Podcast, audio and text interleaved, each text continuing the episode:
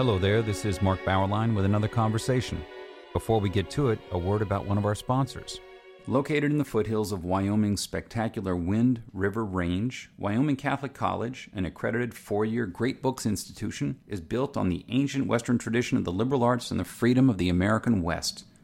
The college offers its students an immersion in the primary sources of the classical tradition, the grandeur of the mountain wilderness, and the spiritual heritage of the Catholic Church.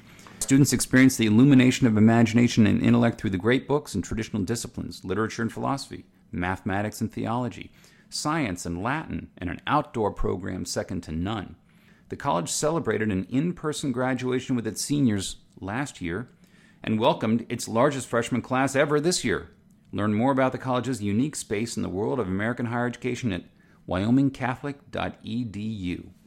Bishop Robert Barron is the bishop of the Diocese of Winona Rochester in Minnesota.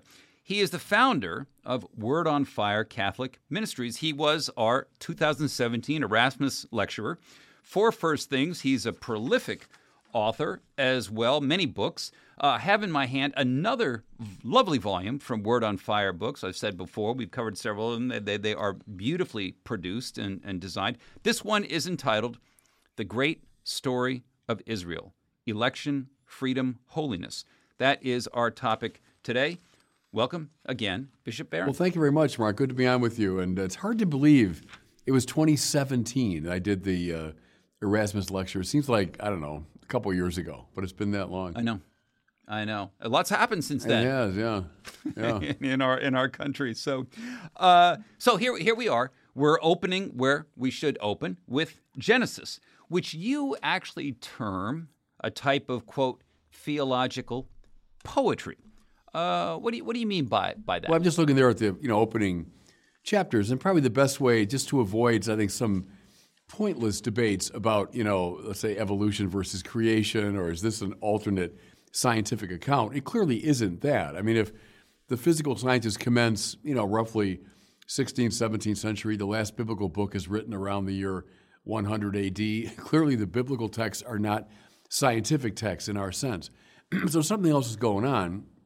And I think a way to catch that is to refer, Karl Barth referred to them as sagas, um, theological poetry. They're conveying very profound truths about the relationship between God and the world, between the infinite and the finite, between infinite freedom and finite freedom, all of that. But they're doing it in a kind of poetic register. Um, so I think it's just a way to cut the Gordian knot in some ways of those debates that uh, were kind of fruitless, really, and largely missing the point.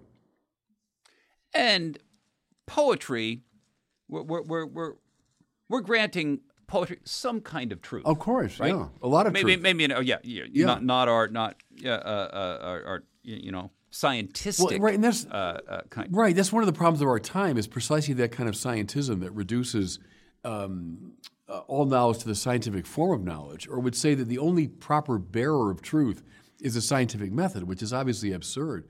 And here I mean poetry in the highest possible sense, the way Homer and, and Shakespeare, you know, and, and Robert Frost convey very profound truths about lots of things.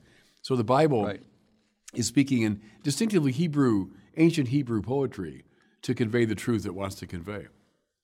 Yeah, I mean, I, I did a uh, recorded a podcast with with Dennis Prager, who yeah. has a book out about Deuteronomy, and he he like he keeps talking about wisdom, wisdom, yeah, uh, yeah, and, and, and contained therein. Now, one of the things you want to highlight in Genesis, in the act of creation, is that what we have here is not an act of violence or dominance of some pre existing thing, but rather a quote, nonviolent act of speech. Yeah. Which is which is well, what is so important about that? It's exceptionally important I think, because it's in contrast to so many of the other myths and legends and stories in the ancient world, whereby creation typically happens through a primal act of violence.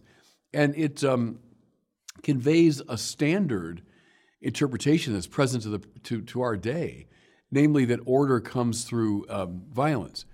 And the Bible's making this rather extraordinary claim that order is coming not through a primal act of, of conquest or violence, but through a sheerly generous and nonviolent act of speech.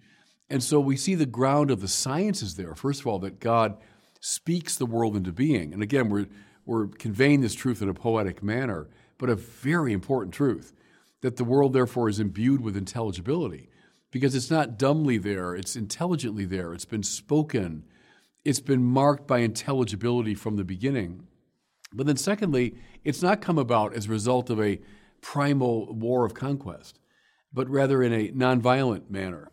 And so I would link the beginning of the Bible there right to uh, Matthew chapters 5, 6, and 7, and Jesus' great ethical teaching about uh, love even of our enemies and uh, turning the other cheek and the primacy of nonviolence. That's not just a, oh, a fond ethical recommendation, it's a, it's a metaphysical claim in a way being made. Hmm. That's the ethical manner that is in line with the deepest ground of being. So I think that's, hmm. that's the exceptional importance of those opening moves in Genesis. One uh, another opening move in Genesis is this repetition of good, mm-hmm. right? Uh, of, of, judging it good, yeah. looking at now. You know, for for some people, they would they would say that adding this statement, making it so explicit. I mean, isn't it? Isn't it to be assumed? Shouldn't it go without saying it is good? What what is the purpose or value of hearing God say? Well, overcoming all forms good. of dualism and Gnosticism and Manichaeism, and you know, even broaden that out, uh, types of Platonism that would, you know, valorize the spiritual over the material, that would see uh, creation as a um, as a dichotomous split between two types of beings, some good, some bad. The biblical claim, which again is extraordinary, unique, that that being as such is something good. So hmm. th- the invisible things that God makes, yes, but the visible things as well, even those things that crawl upon the earth, so that the fact that Genesis descends into the into the creepy crawlies on the earth, it's that all of that is good. That's an extraordinary philosophical and religious claim that being as such is coterminous with with the good. Um, yeah. But you know that's a battle uh, that's uh, right to the present day is against these forms of Manichaeism, and it's a very you know, look at Star Wars at the popular level uh, the, the light side of the force, the dark side of the force. But the Bible militates against that view that everything God has made is good, including and especially the body. You know, Bishop Barron, young people need to know this world, this universe, this existence is good. Yeah. You're coming into a good place, not a bad place. Of course, there's darkness. Right. Yeah, but see, look at that theme that goes right through the Bible uh, and that comes up into our philosophical tradition that you can think about good without thinking about evil, but you can't think about evil without thinking about the good, which is a roundabout way of saying that, that good is more ontologically primordial than evil. Evil is, as Augustine saw it, is a privation of the good. And that's why Paul can say, you know, where sin abounds, which indeed it does, but grace abounds the more. And that's not just a hopeful comment, that's a metaphysically realist comment, right? Because sin is a type of evil, therefore it's a privation. And, and therefore, wherever sin abounds, there's something ever greater, even greater, yeah. which is the primacy of, which is the presence of grace.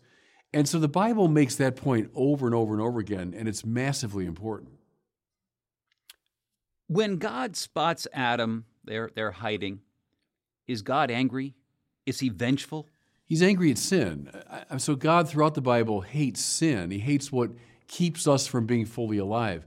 And the divine anger, which is, is on full display in the Bible, I don't want to soften that for a minute. I, I want to recover it in a way. My generation got very much a, you know, nicey nicey God, and we didn't want to talk ever about God's anger, but that's completely unbiblical. I mean, I would challenge you to read any two pages of the Old Testament and not come across some reference to God's anger which I would interpret as God's passion to set things right. God hates what is disruptive of his creation, and so he's always about the business of rescuing it. And, and you express that through, through anger. God's angry at sin, um, not at sinners, but he's angry at what sin has done to us. Mm-hmm. Uh, you know, the format of the book, let me just tell our listeners this.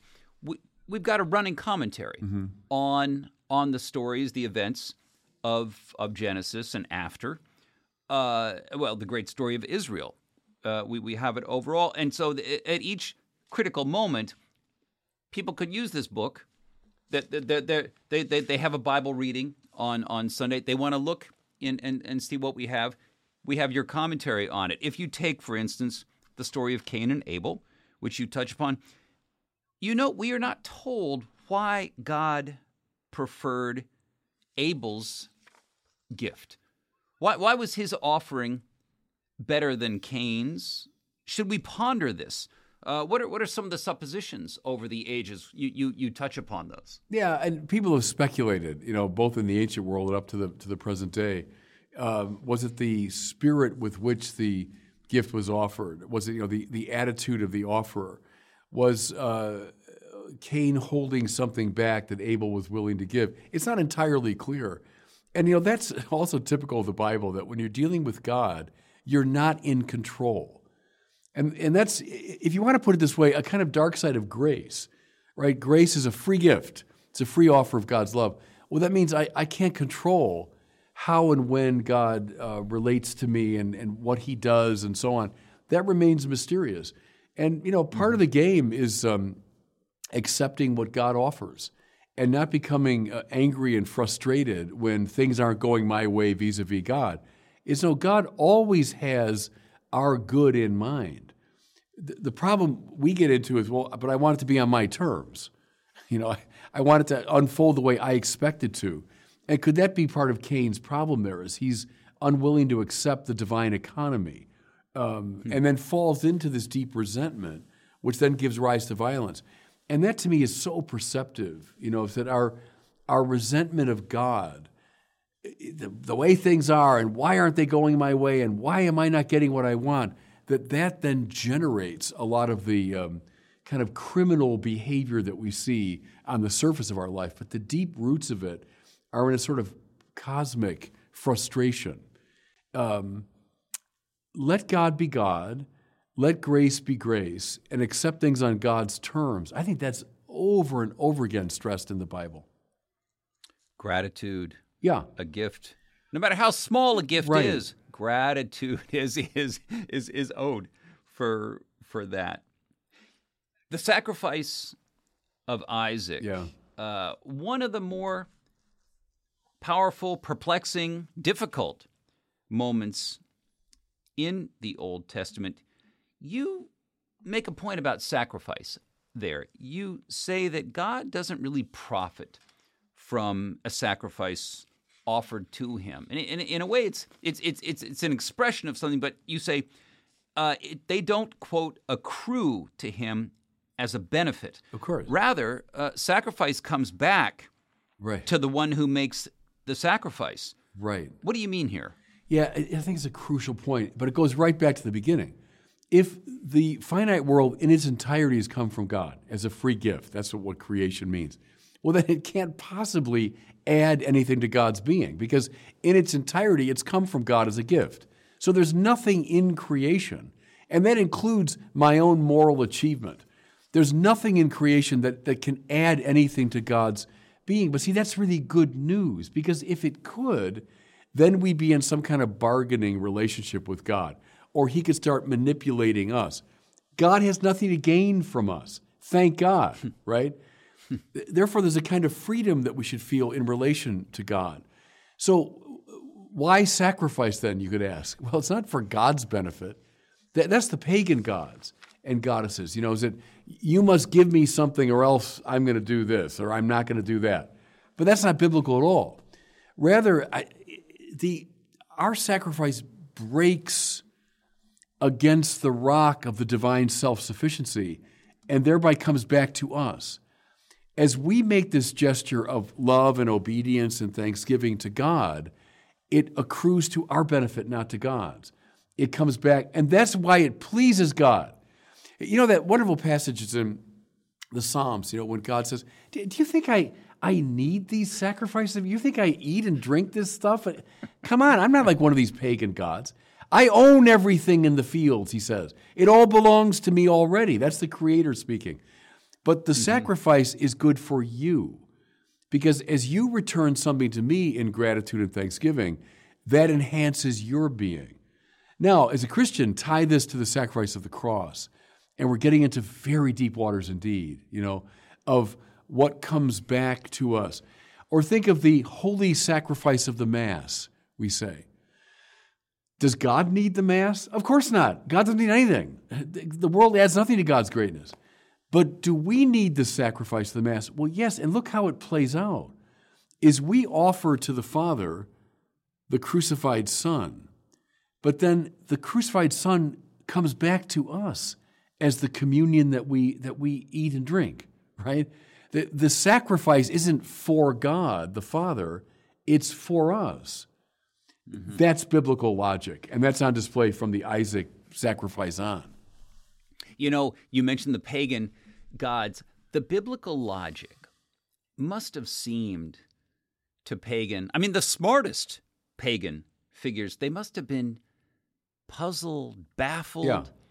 struck. But what is this?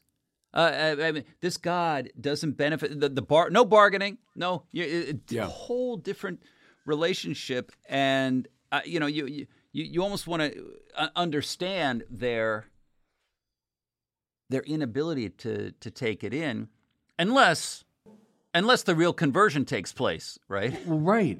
And I make reference here to the young Joseph Ratzinger when you reread um, Introduction to Christianity, his masterpiece.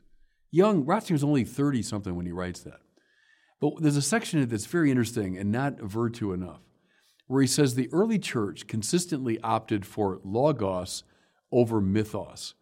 And his point was they intuited, interestingly, that ancient philosophy, logos, was closer to the biblical logic than the logic of paganism.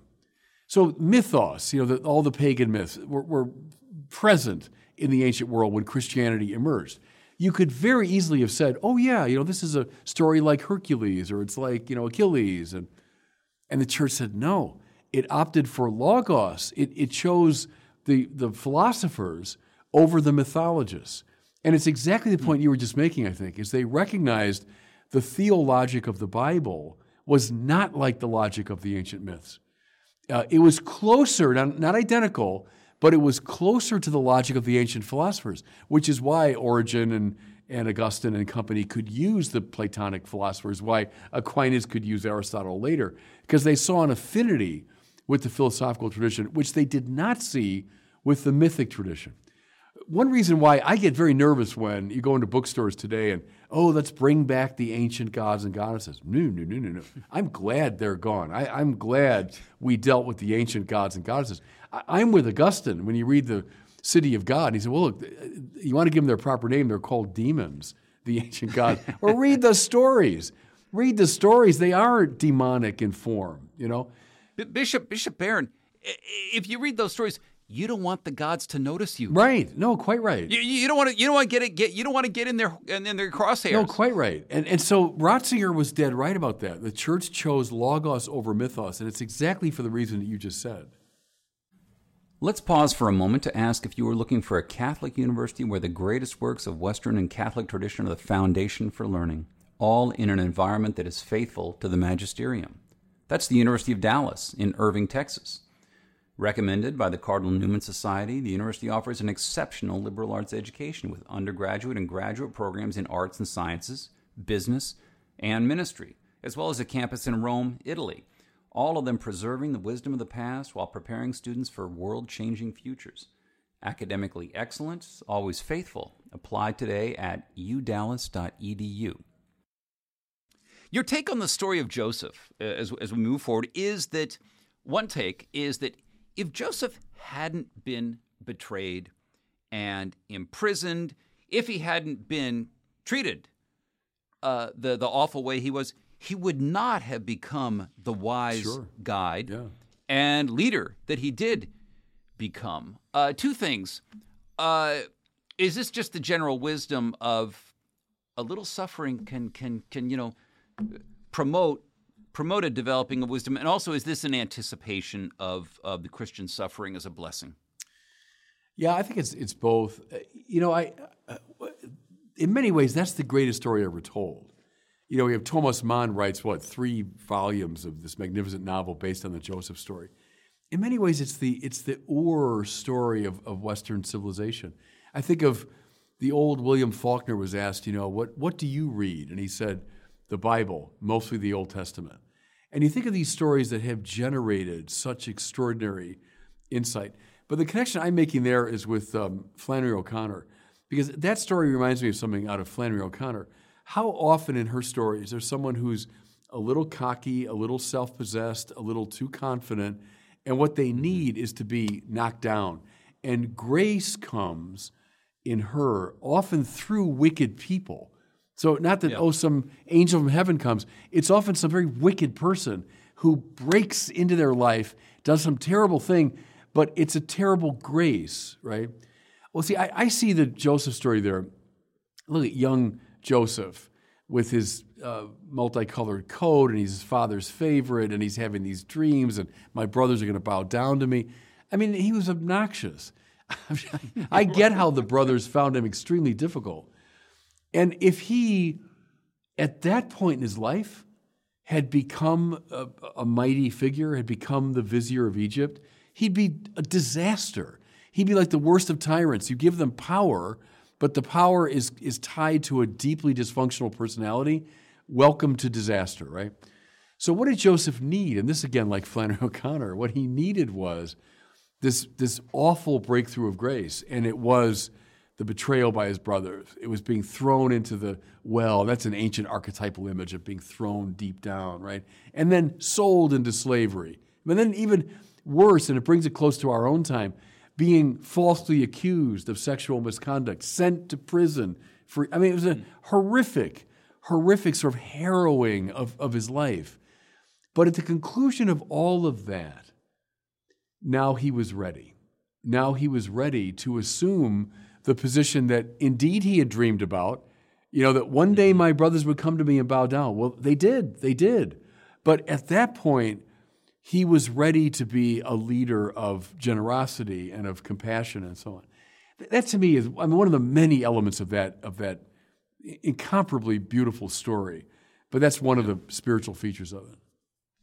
You know, the you mentioned that, that as an Ur story of, of Western civilization. Yeah. The other story, the Exodus story, you say that no story has contributed more or fostered more the development of quote, political consciousness than than has in in in Western the Western world than the story of Exodus. What is the political consciousness that comes out of that? Well, I think the uh, several things. One is freedom from tyranny, and that this is something that God wants. That God is leading His holy people to freedom from tyranny. But I want to tie it to what we said a little bit earlier. You know, when Moses says to Pharaoh, "Let my people go," and then he also adds, and we rarely avert of this. He says that they might worship the Lord in the desert. So hmm. it's not freedom as, as license or, or sheer liberty, you know. It's freedom for right worship. The story is about the false worship in Egypt. Um, we can walk through all the uh, plagues, by the way, which are interestingly associated with elements worshipped by the ancient Egyptians. And it's God's judgment upon all of those false forms of worship, culminating, mind you, in the worship of Pharaoh himself. So that's typical in the ancient world that the political leaders became the, the object of, of worship. No, no, no, no, no to all those forms of false worship. Let my people go free that they might worship me in the desert. And so all these motifs of tyranny, born of false worship, freedom, which is born of correct worship, culminating not in license, but in law. That the, the, the hmm. ultimate terminus ad quem, of course, is the promised land, but on the way, they stop at Mount Sinai to receive the law. so uh, it's a, it's a fantasy to say, oh, freedom's all about license. I do whatever I want. Look at our culture today. I decide everything. I, I decide who I am, what my values are. That's not biblical at all. All right, I, I, I want to lay down a law in all in all religious writing that one cannot use the phrase let my people go without adding the yes. rest of it. No, I think that's exactly right. Uh, otherwise, got, got, to be. Yeah, that they yeah. might worship me in the desert because the, the, freedom is tied to right worship. That, that's an ancient biblical, consistent biblical motif. You know, you note an interesting oddity about the flight that the Israelites take a lot of gold, silver, Yeah. and jewels with them. What are we to make of that? Well, that's that's the um, the, uh, the church fathers love that motif. Of, is they took from the Egyptians the best of their own culture, and it's the as the church fathers read it, the logos Christ is related to all the logoi in the various cultures. So think of the arts and of science and philosophy and and all that, even their religions. Can we find elements of truth and beauty and goodness there? And so, can we take from these cultures all that's good and right in them and relate them to Christ? That's how they read the, uh, the, um, the, the taking of the gold and silver and so on from the Egyptians.